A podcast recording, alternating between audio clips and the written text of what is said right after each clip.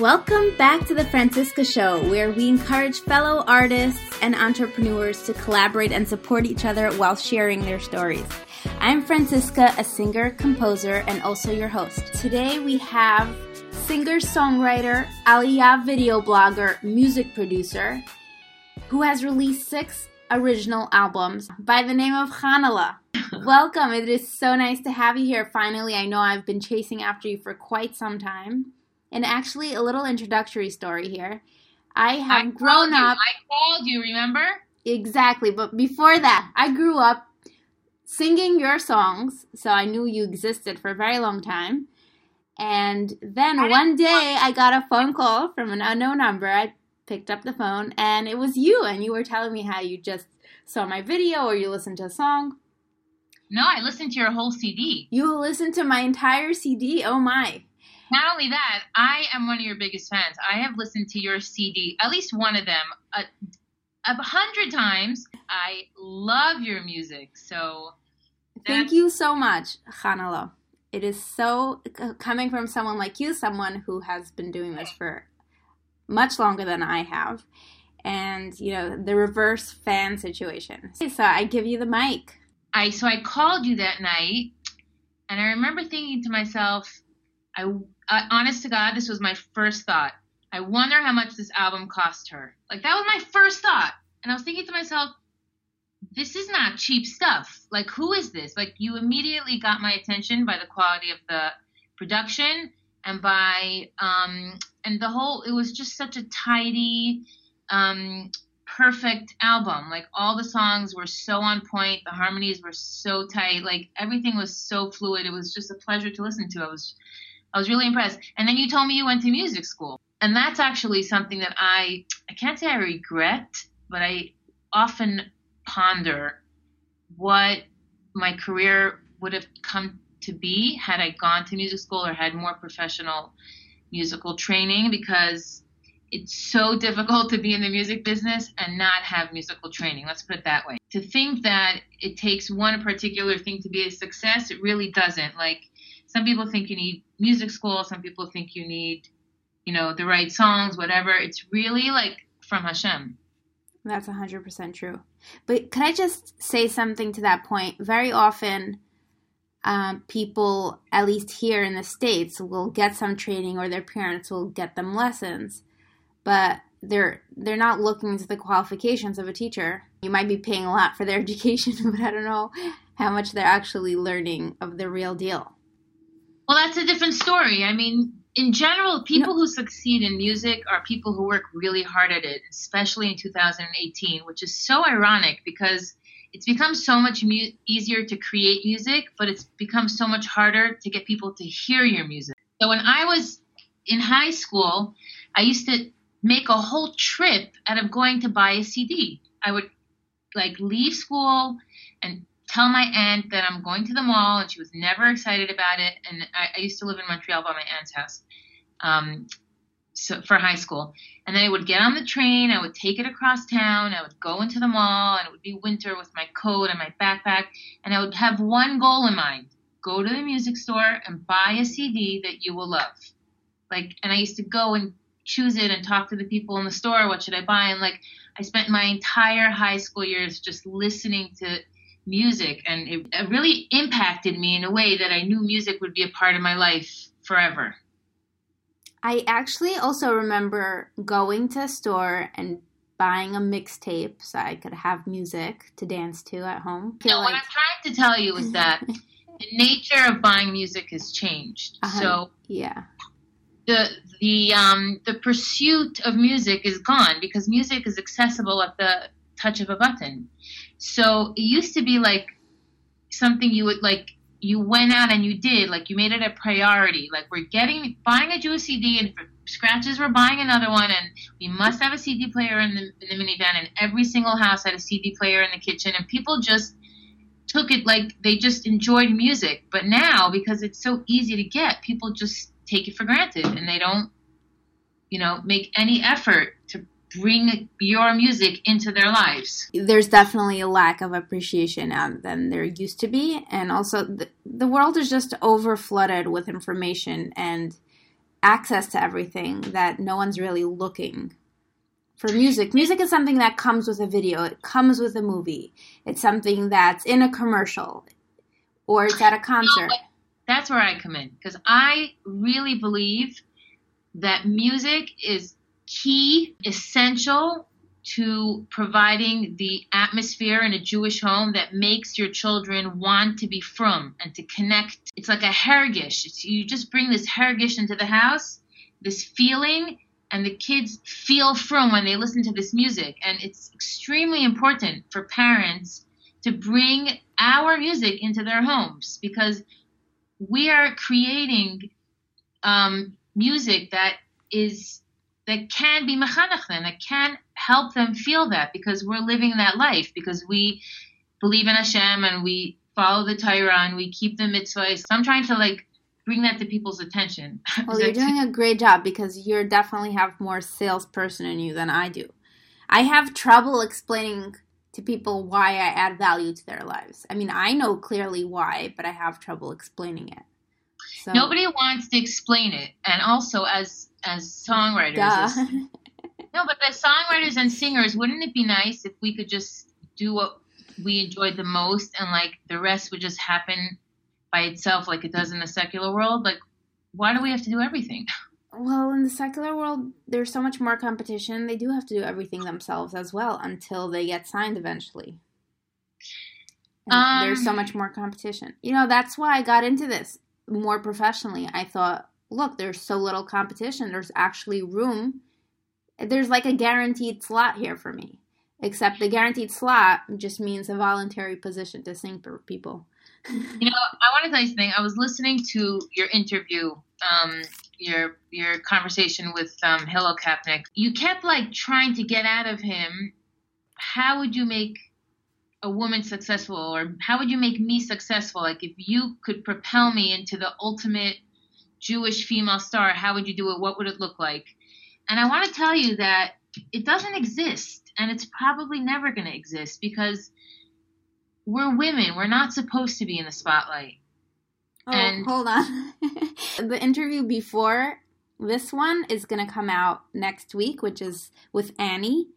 And her whole thing is spotlight on women. And her whole idea, and I lean toward that as well, is we we do deserve a spotlight. Absolutely. Just because right. men can't listen to it doesn't in in certain forms and ways oh, doesn't mean we cannot. I know, but we're in a whole new fish tank now. We're in this technology world where everyone can access our music and our videos and our faces, and you know, it's just there are there are some things like we just can't expect, and I really believe that and there's a part of me that wishes I didn't even desire to like succeed in the way like I have to sell the CDs. You know, like I, I have this product, I'm going to put myself out there, I'm going to sell it. Like I don't even like that part, but you know, if you believe in something. Okay, so you believe that whatever I was talking about with Hillel about what is the sky and what's the possibility for a Jewish woman star, and he said anything as long as you you know push and work hard you're saying it doesn't exist and it will, never. Um, yes right? that's what i'm saying. That's what i'm saying. At least that's how i feel. I feel like there's just a, a, a innate um, an innate understanding amongst women and men in the from torah observant community that women are not to be idolized. They're not to be heard. Their music is not supposed to be blaring in speakers all over the house. We're not supposed to be watching them dance on our screens. Like that that's just you can't fight with that and at the same time sing about it. okay, so you're bringing up lots of different things. I'm so happy you're bringing it up because I feel like in most interviews, yeah. We we just barely touch upon it. We talk about the hope and then after the interview I have a quick session about how none of the stuff we just talked about really works. And then we sort of move on and there's this facade that all these women sort of have created or reached some sort of success. And the only success right now that I can speak for is maybe brand name recognition. maybe a bunch of people know about her and know her music, specifically about music. But You is anyone actually able to cover their expenses, just their musical expenses? I have no idea. I have not been able to cover it. What I love, you brought up the first thing you said, you noticed how expensive my music was. And when people look at me and they're like, "You're doing this for the art, just keep doing this because you this is your passion." Yeah, it's my passion, but it's not my passion to spend money on expensive art that's never going to make a return on the investment. So I Right, but can't I can't continue it because But it's not sustainable. That's a choice you made. That is a choice you made. Like considering the odds, that's a choice you made, and you have to Exactly. accept. No, so I of course. So my sister who's an entrepreneur told me, "Look, treat it like a test. You tested the market. You put out excellent product um, you know, on the highest level, blah blah blah. You tested the market. They didn't go for it. You couldn't make any money back on it. Maybe you didn't put in all your sales techniques and maybe you didn't spend enough money in marketing or all that jazz. So I tested the market. They didn't go for it. So obviously, I'm not I'm not working on another album. And the past 5 years, that's what I've been doing. Every year I've been putting out a new album, and that's not what I've been doing this past year. So, Right. I've tested the market, didn't work. I gained some knowledge about it. And that's why I started sort of on this podcast journey to see what everyone else is up to and doing. And also as a database, maybe in 10 years things will change and they can look back. We have data here where we're storing and building up all this information to see how things change or hopefully will change.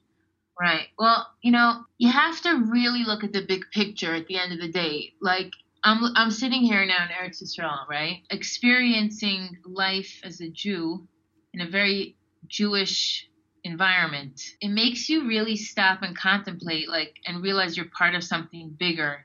And I think we get a little too caught up in our songs, our music, our this, our that. Like at the end of the day, like we have such long lives ahead of us and so many things that we could accomplish. Like sometimes you just kind of let go and like see what else comes your way. That's totally fine. And when I think about it like that, and I do all the time, then that that's why I don't promote my music so much because every five seconds another horror or tragedy happens or somebody else is sick and needs our tefillos.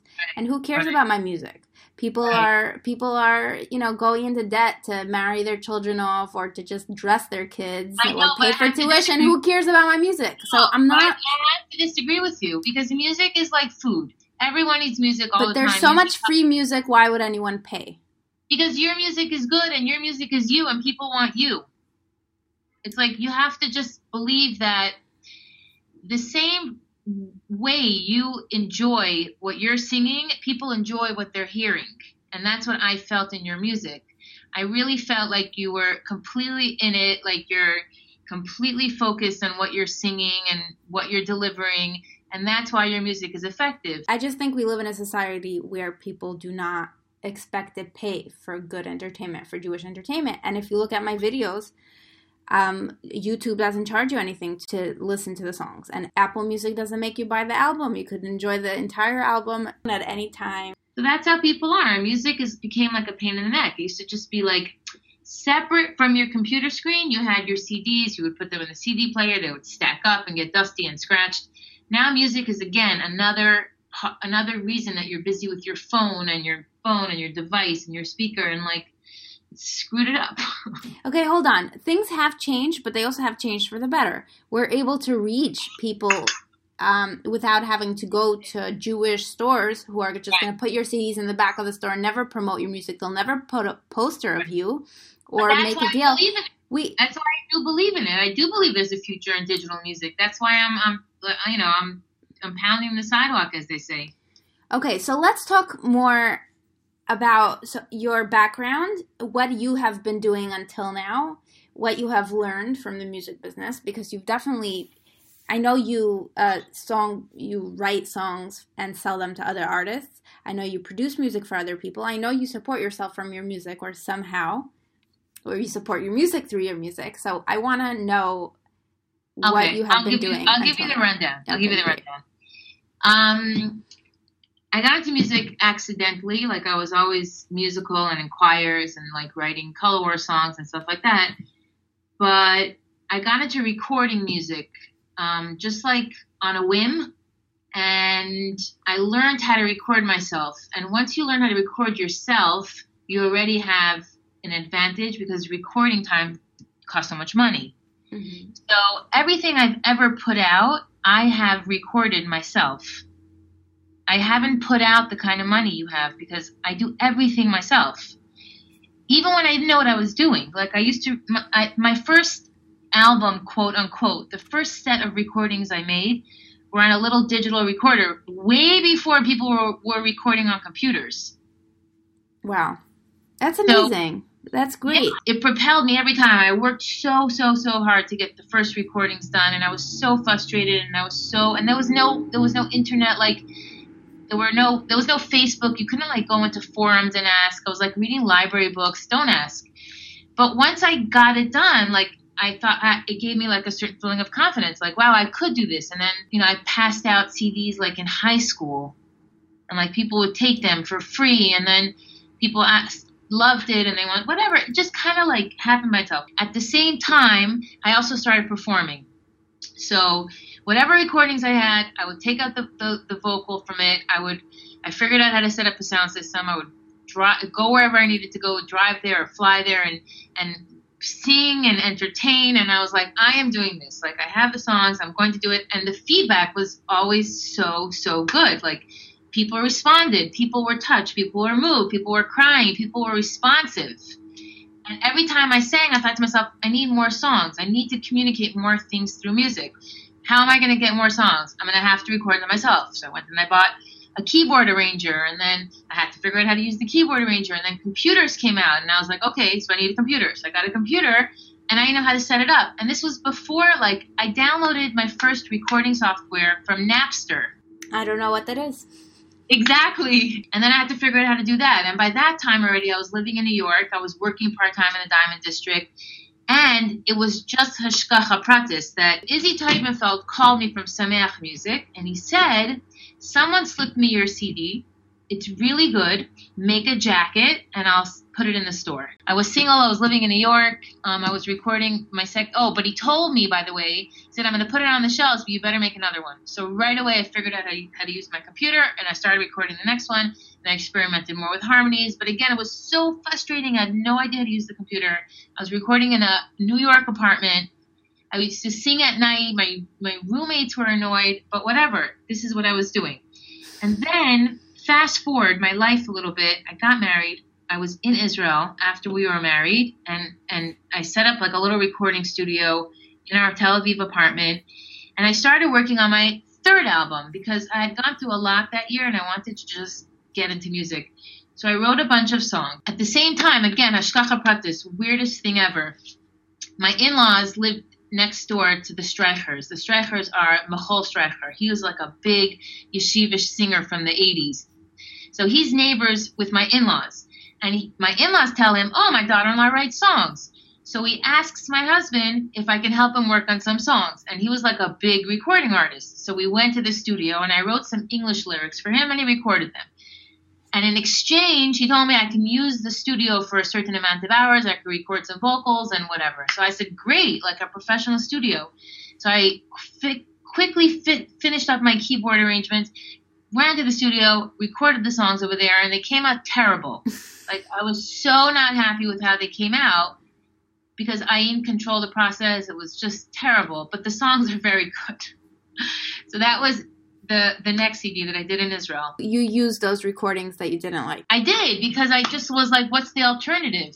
Right. I think we were, you were going back to America. It was already done. My husband was like, "It's good. Who cares? It's nice. Whatever. It's fine. I'm still proud of it. It has some very good songs on it. Um, it's fine." So then we moved back to New York. I was newly married. I was living at Far Rockaway, and I was like, "I have an idea." And this was when my like marketing head came up. I thought to myself, "How are people going to pay attention and buy my CDs, which were in the stores?" So I thought, let's make a double album and we'll solicit girls on Facebook and tell them to submit their recordings and I'll put out a CD, Chanale and Friends, and one CD will have my songs and one CD will have their songs. And that's what I did. And the second CD that had their songs was like, this, basically the songs started out okay and they got like progressively worse. and I was, I felt bad. I just people wanted their songs to be heard, and I was like, who cares? Like, I'll just put it out there. That's what people like. Some people never get that chance, you know. Um, it didn't do so well because it was a double album and it cost more. Mm-hmm. And, there, and there were times when I thought maybe I should reprint it with just my CD. But you know what? Also, it has some really good songs on it that I've sung a lot at concerts. Fast forward, I have a few kids already. I'm living in New York, tired of being busy with little kids the whole time. I'm like, I'm putting out an album, and I write the song "Taking Over My Heart," and I did my first music video, which my husband insisted I do, and it was a huge hit because nobody had done a female music video before. It was never done. Shandel did one. Shandel and Talis did one, but I shouldn't have been recording an album at that time with little kids because I didn't really have time to do the recordings properly and like focus. But it far surpassed anything I had recorded before then. I was a music teacher in a preschool for a few years and busy with that. And I wrote songs for the preschool graduation. And um, I was like involved in all the shows. And I did Bella Bracha in between. Like Chaim Hershkowitz randomly approached me and asked me, like, do you want to write a, a, a, DVD for girls? And I was like, okay. And I recorded my kids, and they were part of the video, and we wrote little songs, and it was like uh, it was an experiment, and it was a great success. Like Bella Bracha Goes to a Wedding is one of my most popular hits. Like it just was the most random thing in the world. Like we recorded my kids, and we wrote these cute songs, and we wrote a script, and we made some animation, and then this great video came out that everybody loved. So that also just felt like Min HaShamayim. We did another one, and now we just finished a partial one. And it, the point, my point is that every step along the way, projects have come my way, and I've been like, I don't know if I could do that. I don't know if I could do that. But every time I tell myself, I'm going to undertake it and I'm going to figure it out.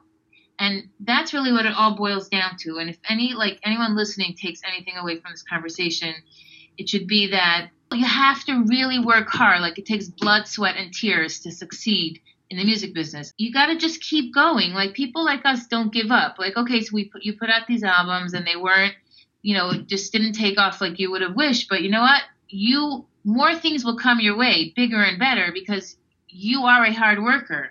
So long as that's your attitude, here you're doing this podcast or whatever it is, you you will succeed in your life. Like you just have to look forward. I recently had this. I went to my aunt's shiur. She was actually practicing her shiur on us, and then after the shiur, she was saying, Where do you connect in Judaism? How do you connect to Hashem? What, what's your method? What's your language of love? And I thought about it. Didn't didn't come in five seconds. You know, some people say cooking or taking care of your family or I don't know, davening, Shabbos. And the the thing that connects me to Hashem and what makes me feel Jewish is the music. I feel like I take these psukim I make melodies to them. I interpret them through myself, obviously with God's gift, and that's how I connect to Judaism.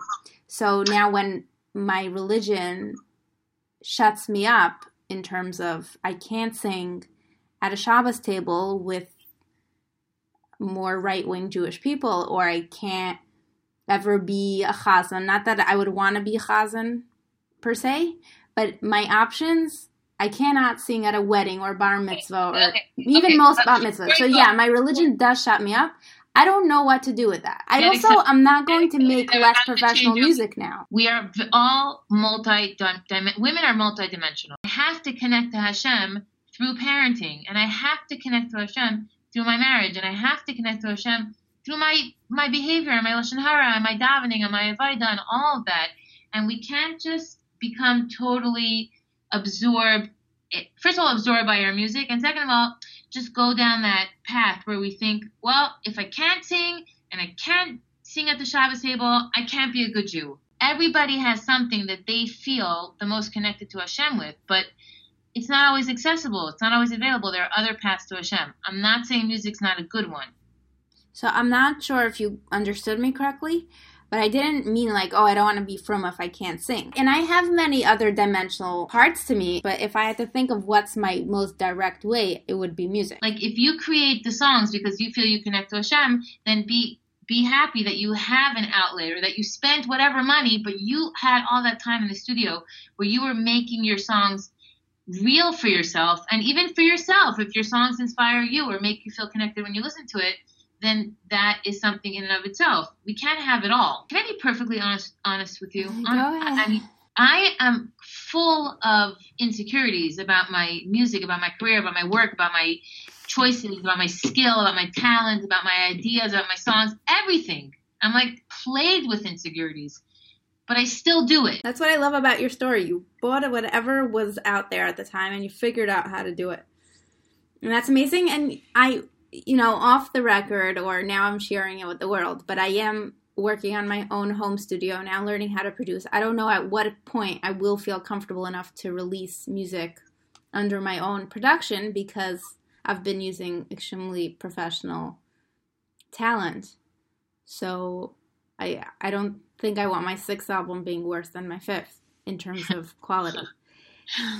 So it might take a very long time. But the bottom line, the female singers don't have don't have it. We don't have a platform. We don't have a sustainable way to do what we do right now. It's a hobby. It's a supported hobby, especially for younger people. You have that Tara conference, and I think that's just where it's going to stay right now. Um, I think that's where it will stay for now. Yes. Did I know 15 years ago that Facebook would even exist? Like, I, who had a clue? You know what I mean? Like, we don't know. So maybe something will change. At the end of the day, um, from what I understand, I'm no Talmud Chacham, but when Mashiach comes, women are going to be able to be right there front and center. So maybe that's the answer. I've never heard that. Women will sing. Women will sing. It says, "B'schus nashim tzidkaniyas asidin asidin lehigoel." My my accents all over the place. In the merit of Righteous righteous, women. women, Jews will be um, redeemed from from galus. And what what do women do? Because we know it's be- because of us.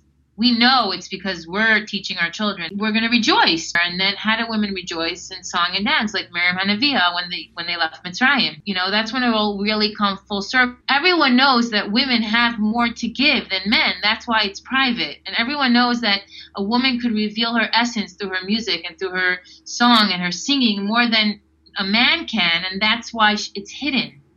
And when Mashiach comes, there won't be that tuma, that impurity that makes it a negative thing. Like that will be gone. So all we'll, ha- we'll have is the essence of a woman and the femininity that she puts into her music, and then it's going to be connecting the whole world to Hashem. It's a very lofty thought, but that's the fact. Well, it's a beautiful way to close because I feel like we do we did bring a little closure with your opinions of the market and with your spiritual intervention. if you're singing, you gotta be you gotta be connected. Um, I'll just tell people that buying music from the right person and finding the right songs is such a joy. Like you could put headphones on after a long day. You go to sleep, just put headphones on when you go to sleep and just feel your soul being nourished. Like I don't know why people don't treat themselves more often to good music. I did buy your latest album, by the way. I'm so happy that we were finally able to talk. I'm sorry it took so long. Um, um, I hope that nothing I said made you feel like you can't do it because you've impressed me and I'm not easy to impress. So just keep rocking, keep doing your thing, and Hashem should bless you with success in your music and in your personal life and all good things. Amen. Thank you. You are really a beautiful person on the inside and outside. I'll take all your blessings. Thanks for being on Pass the them show. along. Pass them along. If you have been enjoying this podcast, please make sure to leave us a review, subscribe, and share this show with people you think may also enjoy it. See you next time.